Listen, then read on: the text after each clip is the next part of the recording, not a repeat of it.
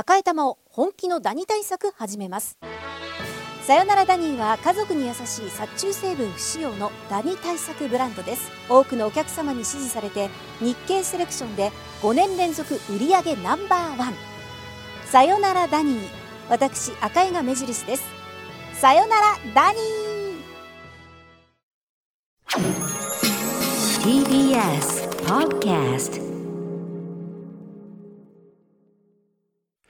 ここからは私臼井ミトンが自由気ままにお届けする音楽コラムミュージックログ。今日はこんなテーマでお送りします。シナトラ三部作完結編膨大なディスコグラフィーから入門に最適なアルバムをご紹介。シナトラということで、ね、今日もシナトラですあの先週の AOR 特集を挟みましてお届けしてまいりましたこのシナトラ三部作の今日が安心してください。あの完結編でございますので。完結しちゃうんですか、はい、完結しますよ。あのあれだけ時間をかけてねこのい。かにシナトラが素晴らしい歌手かっていうことを語ってきましたけど、うん、なんせプロとしての初録音が1940年、うん、そして最後のアルバムが1994年ですからレコーディングアーティストとしてのキャリアが半世紀を優に超えてるわけです。すごいです、ね、そうするともうとにかく作品の数が多すぎるんですよ、うん、でせっかく興味を持持ってもらえても、うん、まず何から聞いたらいいのかどの辺りから聞けばいいわけっていうのがわからないじゃないですか。で、また編集版とかベスト版とかいろんなね、うん、CD オリジナルアルバム以外のものもたくさん出てますからね、うん、そこで今日はシナトラを聞くならもうファンとしてはまずここら辺から聞いてほしいっていう、はい、シナトラ入門ディスクガイドをお届けしたいと思います。めちゃくちゃ気になります。はい、で、はい、というかですねあのむしろシナトラの長いキャリアにおいて、まあ、どの時期もそれぞれの良さがあるんですけど、はいおペンの準備が。もう私はもうすぐメモをしますありがとうございます、はい、初めてシナトラを聴き始めるにあたっては逆にここから聞くのはちょっと避けてほしいっていう曲が実はあってですね、はいはい、もう超おなじみの大ヒット曲があるんですけどそこからちょっと話したいと思います、はい、特に日本においてはシナトラといえばこの曲という感じで必ずセットで語られるこの曲です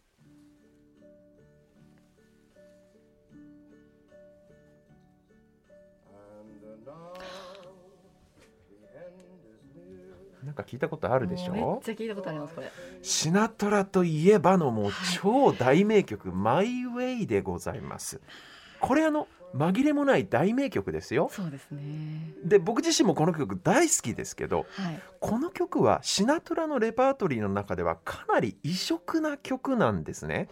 これが彼の代表曲になってしまうとシナトラの本来の姿を適切にこう象徴している投影しているとは言えないんですよ、はいでいい曲なんだけどシナトラってこういうアーティストなんだって思われちゃうとシナトラファン的にはちょっと困っちゃう曲なんです。なんでですか？まずはそのなぜという問いに答えるにはこの曲が生まれた経緯から説明する必要がどうもあると思いますので、はいうん、説明したいと思いますが60年代に、まあ、ビートルズが世界的なブームになりますね、うん、つまり、ね、ロックミュージックっていうのがもう一大産業として大成長するわけなんです、うん、そうするとシナトラがそれまでやってきたようなスイングジャズビッグバンドのジャズなんてものは完全に時代遅れになってしまったわけですね、うん、1960年代のまあ半ば以降でしょうか、うん、でシナトラ自身ヒットも全く出ていなかったわけですその時期、うん、もうビートルズの勢いに押されちゃってロックミュージックの勢いに押されてしまっていた。で当時すでに大ベテランだったまあ言うならば落ち目ですよ。落ち目になっていたシナトラがまあ俺はもうダメだと。友人歌手のポール・アンカという人にちょっと引退をほのめかしたんです。もうやめようかなって言って。その頃ポール・アンカっていう人はこの人も有名な歌手なんですよ。有名な歌手なんですけどたまたま自分でこの曲に英語詞をつけてみたいなって思っていたフランスの歌曲の権利を買ったところだったんですよ。はい、フランスの歌曲ってことはつまりまあシャンソンですよ。はあ、でシナトラが引退を考えているっていう話を本人から直接聞いて今まさに終わろうとしているかもしれない。偉大な歌手シナトラのキャリアを思って、うん、そこからインスピレーションを得て我が生涯に一片の悔いなしというような内容の英語詞をそのフランスの歌曲につけて「マイ・ウェイ」という曲名にしたんです。それをシナトラに送って、はい、シナトラはそれをレコーディングして大ヒットになった。まあ、カムバック作みたいな感じなんですよ。はい、で歌詞の内容も本当にね素晴らしいですし、アレンジもシナトラの歌唱も素晴らしい。なんだけど、うん、この曲つまり元がフランスの歌曲なわけですよ。シャンソンなわけですよ、ね。うんうんうん、スイングジャズの歌手として頂点を極めたシナトラの音楽性を象徴しているかと聞かれたら、うん、全然してないわけ。そうです、ね、全くしてない。シナトラのレパートリーの中でもかなり異色な曲っていうのはまさにこの点にあるんですね。で歌詞の内容的にこの己を信じて、己の道を切り開きこう一遍の悔いなくここまで歩き続けてきたっていうすごいいい内容の歌詞なんですよ。なのでテレビ番組とかでもいろんなシーンで結構使いやすい曲なんですよね。曲も感動的だし。なのでちょっと乱暴な言い方をすればやっぱりネタとして消費されちゃってる部分もあるんですよ、この曲は。だからなんかこう余計にこうダサいイメージっていうか、うんうん、ねこのなんていうのかなこうあんま音楽的に語られないそれも一つの要因に逆になっちゃってるっていうかね、うん、だ逆に言うとこの曲っていうのは若い頃からのシナトラの音楽を知った上で、はいね、この間話した保守系のメディアに散々いじめられてで、ね、何度も低迷期がありながらもその度に息を吹き返した大エンターテイナーのシナトラのキャリアの歩みっていう、うん、それについての共通認識があって初めて本当のこの意味がわかる曲っていう部分があるんで、うん、ですね、なんだけど特に日本ではこの曲だけが一人歩きしちゃってシナトラといえばあの「ああのマイ・ウェイっておじさんのバラードでしょ」みたいな、うん、バラードの人でしょみたいな感じになっちゃってるのが本当にねもったいない。この曲が素晴らしい曲であることは疑う余地がないけどもこのヒット曲の存在のせいでむしろシナトラが音楽的に正当に評価されないっていう状態になっている。とファンとしてはなかなかもどかしい曲なんですよ。すね、なのでこの曲はこの若い頃からのシナトラを聴きあさってからの楽しみにとっておいてほしいわけ、うんうん、こっから入るのはやめてねっていう話なんですよ。うんうん、でそれともう一枚、はい、もう一枚ここから入らないでくれっていうアルバムが実はあって、はい、正確に言うと2枚なんだけど、はいはい、亡くなる直前にリリースされたデュエットアルバムがあります。はい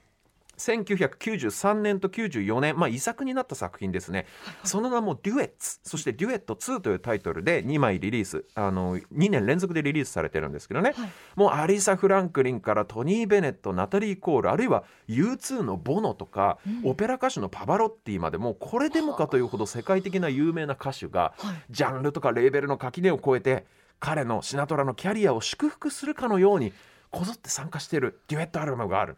で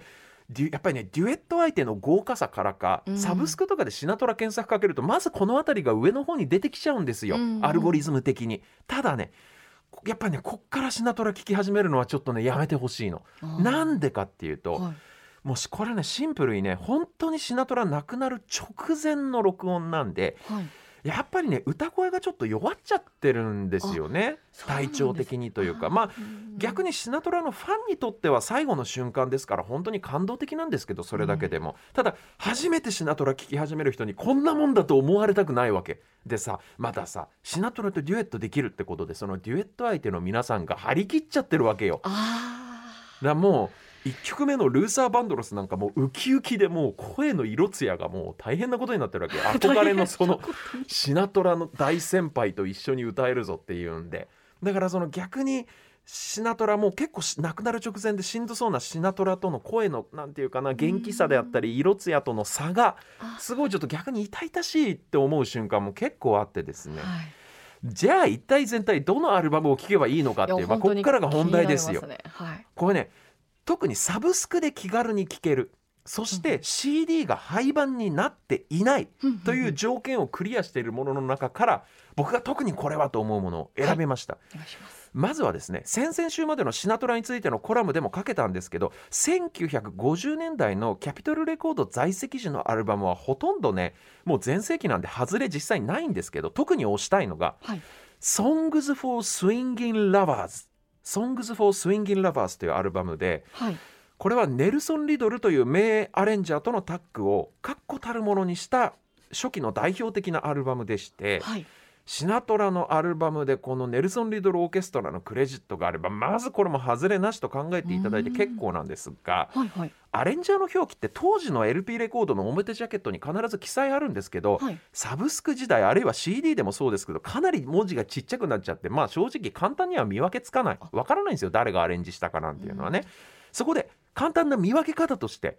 シナトラのアルバムでアルバムタイトルにスイングもしくは Swinging というワードが入っていればもうそれは名盤間違いなしです。 Swing Swinging、はい、そう、はい、まあスイングジャズの王様ですから、はい、アルバムタイトルに Swing Swingin' という文字が入っていればもうそれ間違いないです、はい、ビリー・メイっていうねネルソン・リドルと別のアレンジャーと組んだアルバムもあるんですけどいずれにせよ外れはなしです、例えば先に先に挙げたその「Songs for Swinging Lovers」はもちろんですけど、うんうん、このシナトラ特集の1週目にかけた「Swinging Affair」というアルバムもそうですし、うん、他にもねスイングがついたアルバムたくさんあって「スインギンセッション」とか「Come Swing With Me」などなどなんといってもただ一作今日特にその挙げるとすればっていうか挙げるとすればっていうか「Songs for Swinging Lovers」というそのアルバムからはもう1周目にかけちゃってるんで今日何かけようかなって考えた時に、ネルソン・リドルというそのメイアレンジャーとの初共演になったアルバム、うん、これもスイングが入るんです「スイング・イージー」というアルバムがありまして、はい、これが大名盤。でねこのアルバムはその後どんどんやっぱり売れっ子になってオーケストラの編成が大所帯になり豪華絢爛になり始めるその前夜という感じで、うんうん、バンド編成としては結構中規模でこじんまりとしてるんだけれどもネルソン・リドルとシナトラのその後の黄金時代の到来を確かに予感させるそんな大名盤「スイング・イージー」という紫色のアルバムジャケットなんですが、はい、そこから今日は1曲「I'm gonna sit right down and write myself a letter」という曲をお聴きいただきます。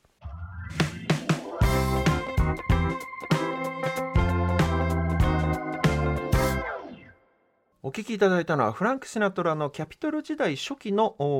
10インチのアルバムなんですけれども「えー、Swing Easy」というアルバムから「I'm gonna sit right down and write myself a letter」という曲でした。全然違うでしょ「My Way」と。全く声が違います。でしょ、うん、本当はね後のその「My Way」に連なるバラードシンガーとしてのシナトラの一面というか名盤もね紹介したかったんですけど時間が全然結局足りなかったっていう。まあただねあと入門編のディスクガイドっていう趣旨からするとあんまり情報量が多くなってもあれなのでとにかく今日の結論としては、シナトラのスイングという言葉がアルバムタイトルに入っているものから、うん、ぜひ聴き始めてほしいというお話でした。はい